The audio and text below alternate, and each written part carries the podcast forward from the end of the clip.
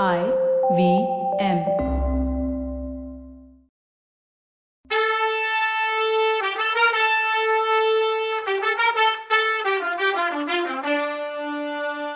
வணக்கங்க. நான் கவிதா பேசுறேன். வெல்கம் டு கதை பாட்காஸ்ட் சிவகாமியின் சபதம். இது எபிசோட் நம்பர் எழுபத்தி ஏழு. இந்த எபிசோடோட டைட்டில் புலிகேசியின் முன் ஆடிய நாட்டிய தாரகை. சிவகாமியை பத்தி மாமல்லருக்கு ஞாபகப்படுத்துன்னு கமலி சொன்னதை நினைச்சிட்டு இருந்தான் கண்ணபிரன். இப்படி அந்த ரதத்துல இருந்த மூணு பேரோட மனசும் வேற வேற சிந்தனைகள்ல ஆழ்ந்திருக்கதையும் பதபதப்புலையும் பரபரப்புலையும் வருங்காலத்துல என்ன ஆகுமோன்ற கவலையிலையும் ஒண்ணுபட்டு இருந்துச்சு. அதனால அவங்களோட இதய துடிப்புகள் ஒரே ஸ்வரத்துல ஒரே தாளத்துல இருந்துச்சு. வாதாபி சக்கரவர்த்தி காஞ்சிக்கு விஜயம் பண்ணதுலேருந்து ஒரே திருவிழா கொண்டாட்டமா இருந்துச்சு காஞ்சி நகரம். ஒவ்வொரு நாளும் நகரத்தோட ஒவ்வொரு பகுதிக்கு ரெண்டு சக்கரவர்த்திகளும் விஜயம் பண்ணாங்க. தினம் ஒரு கோயிலுக்கு போனாங்க. ஒரு நாள் காஞ்சியோட கல்வி கழகங்களை எல்லாம் பார்வையிட்டாங்க. ஒரு நாள் சிற்பக்கலை மண்டபங்களையும் சித்திர சாலைகளையும் பார்த்தாங்க. ஒரு நாள் புத்த விகாரங்களுக்கும் இன்னொரு நாள் ஜைன கோயில்களுக்கும் போனாங்க. ஒரு நாள் ரெண்டு சக்கரவர்த்திகளும் பட்டத்து யானை மேல அம்பாரியில உட்காந்து காஞ்சி நகர் முழுசும் பவனி வந்தாங்க. பழக பழக ரெண்டு சக்கரவர்த்திகளுக்குள்ளேயும் ஸ்னேகம் முதிர்ந்து வந்ததா தோணுச்சு. இந்த ஸ்னேகத்துக்கு பலனா வருங்காலத்துல ரெண்டு சாம்ராஜ்யங்களுக்கும் பெரிய நல்லது நடக்க போகுதுன்னு மகேந்திர பல்லவர் எதிர்பார்த்ததோட அதை புலிகேசு கிட்ட சொல்லவும் செஞ்சாரு. தனக்கு சமண மதத்துக்கிட்ட எள்ளளவு கூட விரோதம் கிடையாதுன்னு சைவ மதம் மற்ற எல்லா மதங்களையும் சம நோக்கோட பார்க்க இடம் தருதுன்னு அதனாலதான் தான் சைவ மதத்துல சேர்ந்ததாவும் சமணர்களும் புத்தர்களும் அனாவசியமான விரோதம் தம் மேல வச்சிருக்கதாவும் மகேந்திர பல்லவர் சொன்னார்.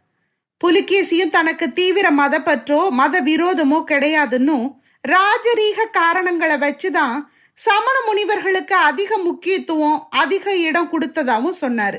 சமய போதனையில ஈடுபட்டு வந்த குருமார்கள் அரசியல் விஷயங்கள்ல தலையிடவே கூடாதுன்னு தலையிடுறதால அவங்களுக்கும் மதத்துக்கும் நாட்டுக்கும் தீமைதான்னு மகேந்திரர் சொன்னாரு. அத வாதாபி சக்கரவர்த்தியும் ஒத்துக்கிட்டாரு.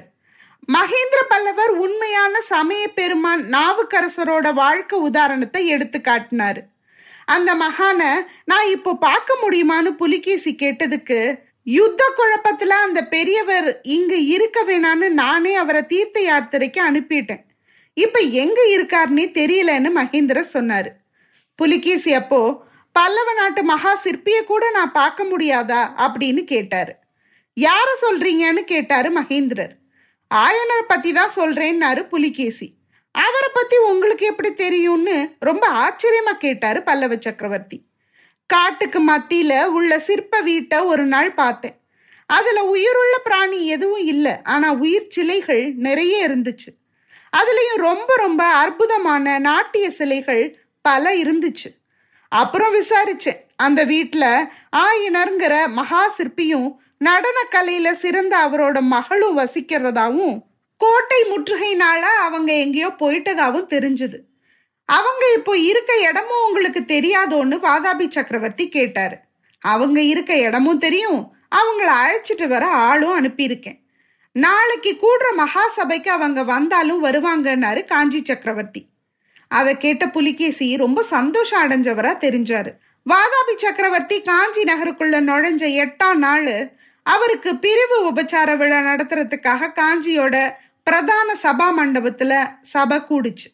அந்த மகாசபையில பல்லவ நாட்டோட மந்திரிகள் அமைச்சர்கள் தளபதிகள் மண்டல தலைவர்கள் கோட்ட தலைவர்கள் நகர தலைவர்கள் வர்த்தக செல்வந்தர்கள் இவங்கெல்லாம் உட்கார்ந்துருந்தாங்க. இன்னும் சைவ வைஷ்ணவ மத குருமார்கள் வடமொழி வித்வான்கள் தமிழ் மொழி புலவர்கள் ரெண்டு பாஷைகள்லையும் கவிதை பாட தெரிஞ்சவங்க சங்கீத வித்வான்கள் சிற்பிகள் ஓவியக்காரங்க எல்லாரும் வரிசையா உட்கார்ந்துருந்தாங்க. அந்த கூட்டத்துக்குள்ள பிரமுகர்கள் எல்லாரும் வாதாபி சக்கரவர்த்திக்கு அறிமுகம் செஞ்சு வைக்கப்பட்டாங்க.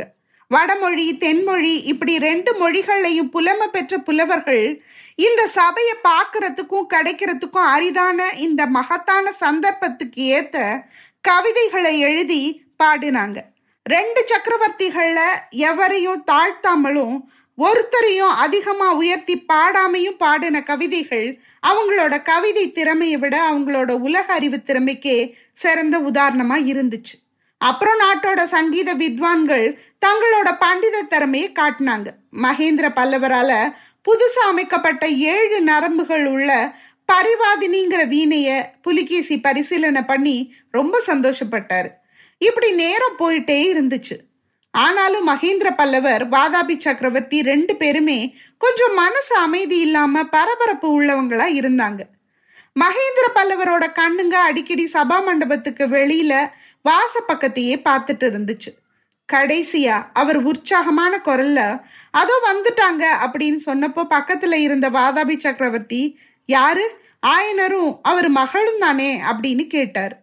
அப்போ நிஜமாவே அந்த சபா மண்டபத்து வெளிவாசல் வழியா ஆயனரும் சிவகாமியும் உள்ள வந்தாங்க. வாசப்படியை தாண்டும் போது சிவகாமி கால் வாசப்படியில எடருச்சு ஆஹா இது என்ன அபசகுணம்னு நினைச்சுக்கிட்டே சிவகாமி மானோட நடையில மயில போல சபா மண்டபத்துக்குள்ள நுழைஞ்சா. ஆயனரும் சிவகாமியும் சபா மண்டபத்துக்குள்ள நுழைஞ்சப்போ மண்டபத்துல இருந்தவங்க அத்தனை பேரோட கண்ணும் அவங்க மேலேயே இருந்துச்சு. அளவில்லாத ஆச்சரியமும் குதூகலமும் ஆவலும் அந்த ஈராயிரம் கண்ணுலையும் ததும்புச்சு. சபையில அப்போ வீற்றிருந்தவங்கள ஒரு சிலர் ஒன்றரை வருஷத்துக்கு முன்னால அதே மண்டபத்துல நடந்த சிவகாமியோட அரங்கேற்றத்தப்போ அங்க கூடியிருந்தவங்க. மிச்சத்துல பல பேரு அந்த அரங்கேற்றத்தை பத்தி கேள்விப்பட்டு இருந்தவங்க. சிவகாமியோட அரங்கேற்றம் அந்த மண்டபத்துல நடந்துட்டு இருந்த நேரத்துல தான் மொத முதலா புலிகேசி படையெடுப்பை பத்தி செய்தி கிடைச்சதுங்கிறதையும் அதனால அரங்கேற்றம் தடப்பட்டுச்சுங்கிறதும் எல்லாருக்கும் ஞாபகம் வந்துச்சு. அந்த தடைக்கு காரணமான புலிகேசி சக்கரவர்த்தி அந்த நேரம் அந்த சபையில இருக்க அதிசயத்தை நினைச்சப்போ அவங்க எல்லாரோட கண்ணும் மாறி மாறி சிவகாமியையும் புலிகேசியையும் பார்த்துச்சு.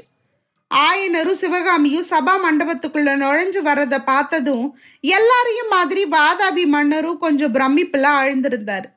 அஜந்தா மலையோட ஆழ்ந்த குகைக்குள்ள அவர் பார்த்திருந்த சித்திர உருவங்கள்ல ஒண்ணுதான் உயிர் பெற்று எந்திரிச்சு கண்ணு முன்னால நடந்து வந்துச்சோன்னு அவருக்கு தோணுச்சு. அழகு சுந்தரிகளான எத்தனையோ பொண்ணுங்களை அவர் பார்த்ததுண்டு. ஆனா இது மாதிரி நடை அழகு உள்ள பொண்ணுங்களை அவர் பார்த்ததே கிடையாது. சிவகாமி நடந்து வந்தப்போ அவ பாதம் பூமியில பட்டுச்சா படலையான்னு தெரியாத படிக்கு நடந்தா. சங்கீத கலையோட உயிர் தத்துவத்தை உணர்ந்து புலவன் பாடும்போது இசை எப்படி ஒரு ஒரு ஸ்வரமும் தனித்தனியாவும் ஒன்னோட ஒண்ணு எழுஞ்சும் கேட்கப்படுதோ அது மாதிரி சிவகாமி நடந்தப்போ அவ அடி எடுத்து வைக்கிறாளா? இல்ல பூமி தான் அவ பாதத்துக்கு நழுவி கீழே போயிட்டு இருக்கோ அப்படின்னு தோணுச்சு.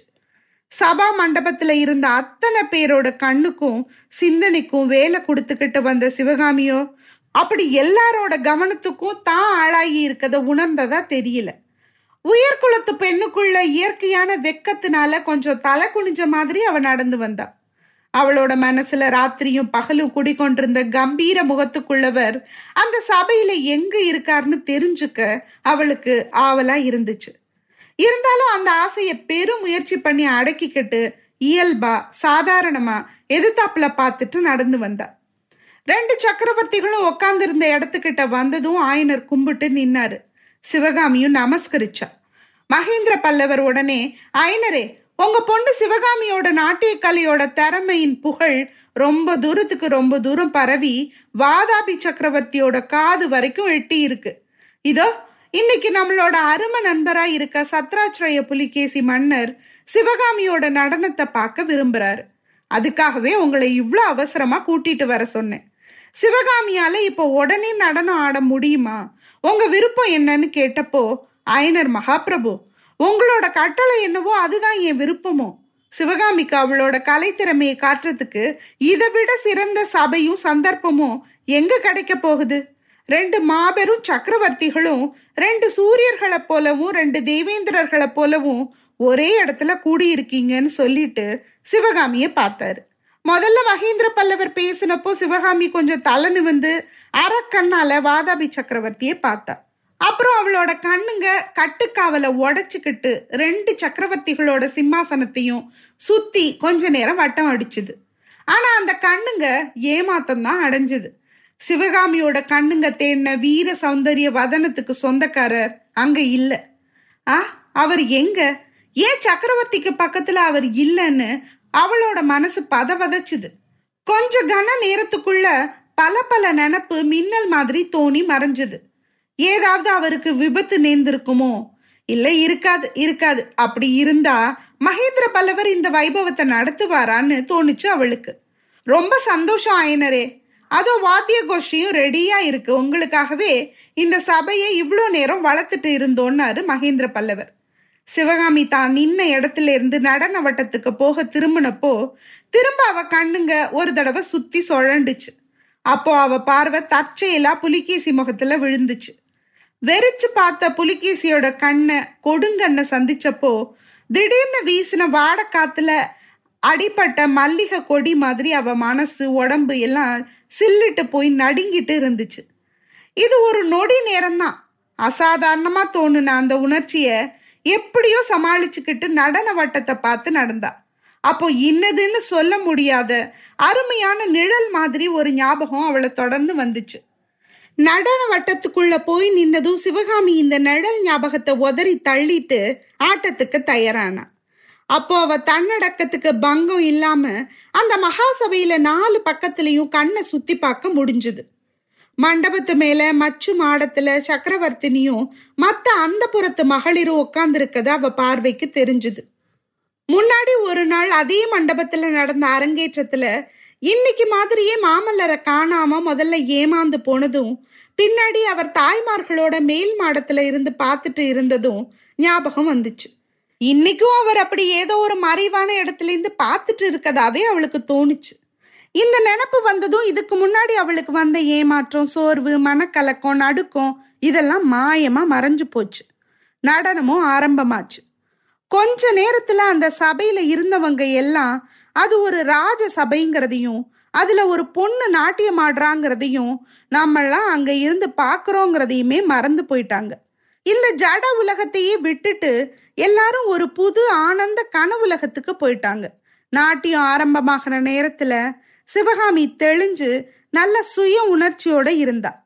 தான் வாழ்க்கையிலேயே அது ஒரு முக்கியமான நாள்னும் அன்னைக்கு தான் ஆட போற நாட்டியம் தன் வாழ்க்கையிலேயே ஒரு முக்கியமான சம்பவம்னும் உணர்ந்திருந்தா அவ. கண்ணி சிவகாமியோட மனசுல அலமோதிட்டு இருந்த ரெண்டு பெரிய உணர்ச்சிகள்ல ஒண்ணு மாமல்லர் மேல இருக்க காதல்ங்கிறதையும் இன்னொன்னு நாட்டிய கலை மேல உள்ள காதல்ங்கிறதும் நமக்கு முன்னாடியே தெரியும். இப்போ இங்க கூடி இருக்கிறது மாதிரி மகாசபை தன்னோட கலை திறமையை காட்டுறதுக்கு கிடைக்கிறது அரிது அப்படிங்கிறது ஆயனர மாதிரியே அவளும் உணர்ந்திருந்தா. இல்லாட்டியும் சிவகாமிக்கு தன்னோட கலைத்திறமை முழுசையும் அந்த சபையில காட்டணும்னு நினைக்கிறதுக்கு இன்னொரு முக்கிய காரணமும் இருந்துச்சு. மகேந்திர பல்லவர் மற்ற விஷயங்கள்ல எவ்வளோ கடின சித்தரா இருந்தாலும் கலைகளுக்கு மனசு உருகக்கூடியவர். தன்னோட கலை திறமையினால அவரோட நல்ல மதிப்பை பெறணும். தான் மாமல்லரை கல்யாணம் பண்றதுக்கு அவர் தடை சொல்லாத படிக்க செய்யணும். வயிறு நெஞ்சு உள்ள ஒரு மகா சக்கரவர்த்தி மனசை மாத்தி தான் இஷ்டத்துக்கு ஏத்த மாதிரி ஒத்துக்க வைக்கிறதுக்கு தான் கிட்ட உள்ள ஒரே ஆயுதம் இந்த நாட்டியம் தானே? அதனால அன்னைக்கு தன்னோட நாட்டியம் பரதநாட்டியத்தோட சரித்திரத்திலேயே ஒரு அற்புத சம்பவமா இருக்கணும்னு சிவகாமி சங்கல்பம் செஞ்சுக்கிட்டா அதாவது உறுதி எடுத்துக்கிட்டா. இந்த உணர்வை எல்லாம் நாட்டியம் தொடங்குற வரைக்கும் தான். ஆட்டம் ஆரம்பமாச்சோ இல்லையோ இவ்வளோ நாளும் சிவகாமி மனசுல குமுறிக்கிட்டு இருந்த கலை உணர்ச்சி பொங்கி பிரவாகமாச்சு. சிவகாமி தான்கிற உணர்ச்சியே இல்லாம கலை வடிவமாவே மாறிட்டா. அப்புறம் சிவகாமி நாட்டியெல்லாம் ஆடல. நாட்டிய கலை அவளை ஆட்கொண்டு ஆட்டு விச்சுச்சு. சிவகாமியோட மனசு நாட்டிய கலையோட அம்சங்களாகிற தாளங்களையும் ஜதிகளையும் தீர்மானங்களையும் பத்தி நினைக்கவே இல்லை. அது எல்லாம் சிவகாமி கிட்ட ஓடி வந்து சேவை செஞ்சது. ஆமா பின்ன நாட்டிய பேரொளி நாட்டிய தாரக இல்ல அவ. சரி இந்த பிட்சு புலிகேசின்னு வருஷ கட்டி சிவகாமிய பார்த்து வாய பொழக்கிறாங்களே என்ன கதைன்னு தெரியலையே. என்ன நடக்குதுன்னு அடுத்த எபிசோட்ல பார்க்கலாம். அது வரைக்கும் நன்றி வணக்கம்.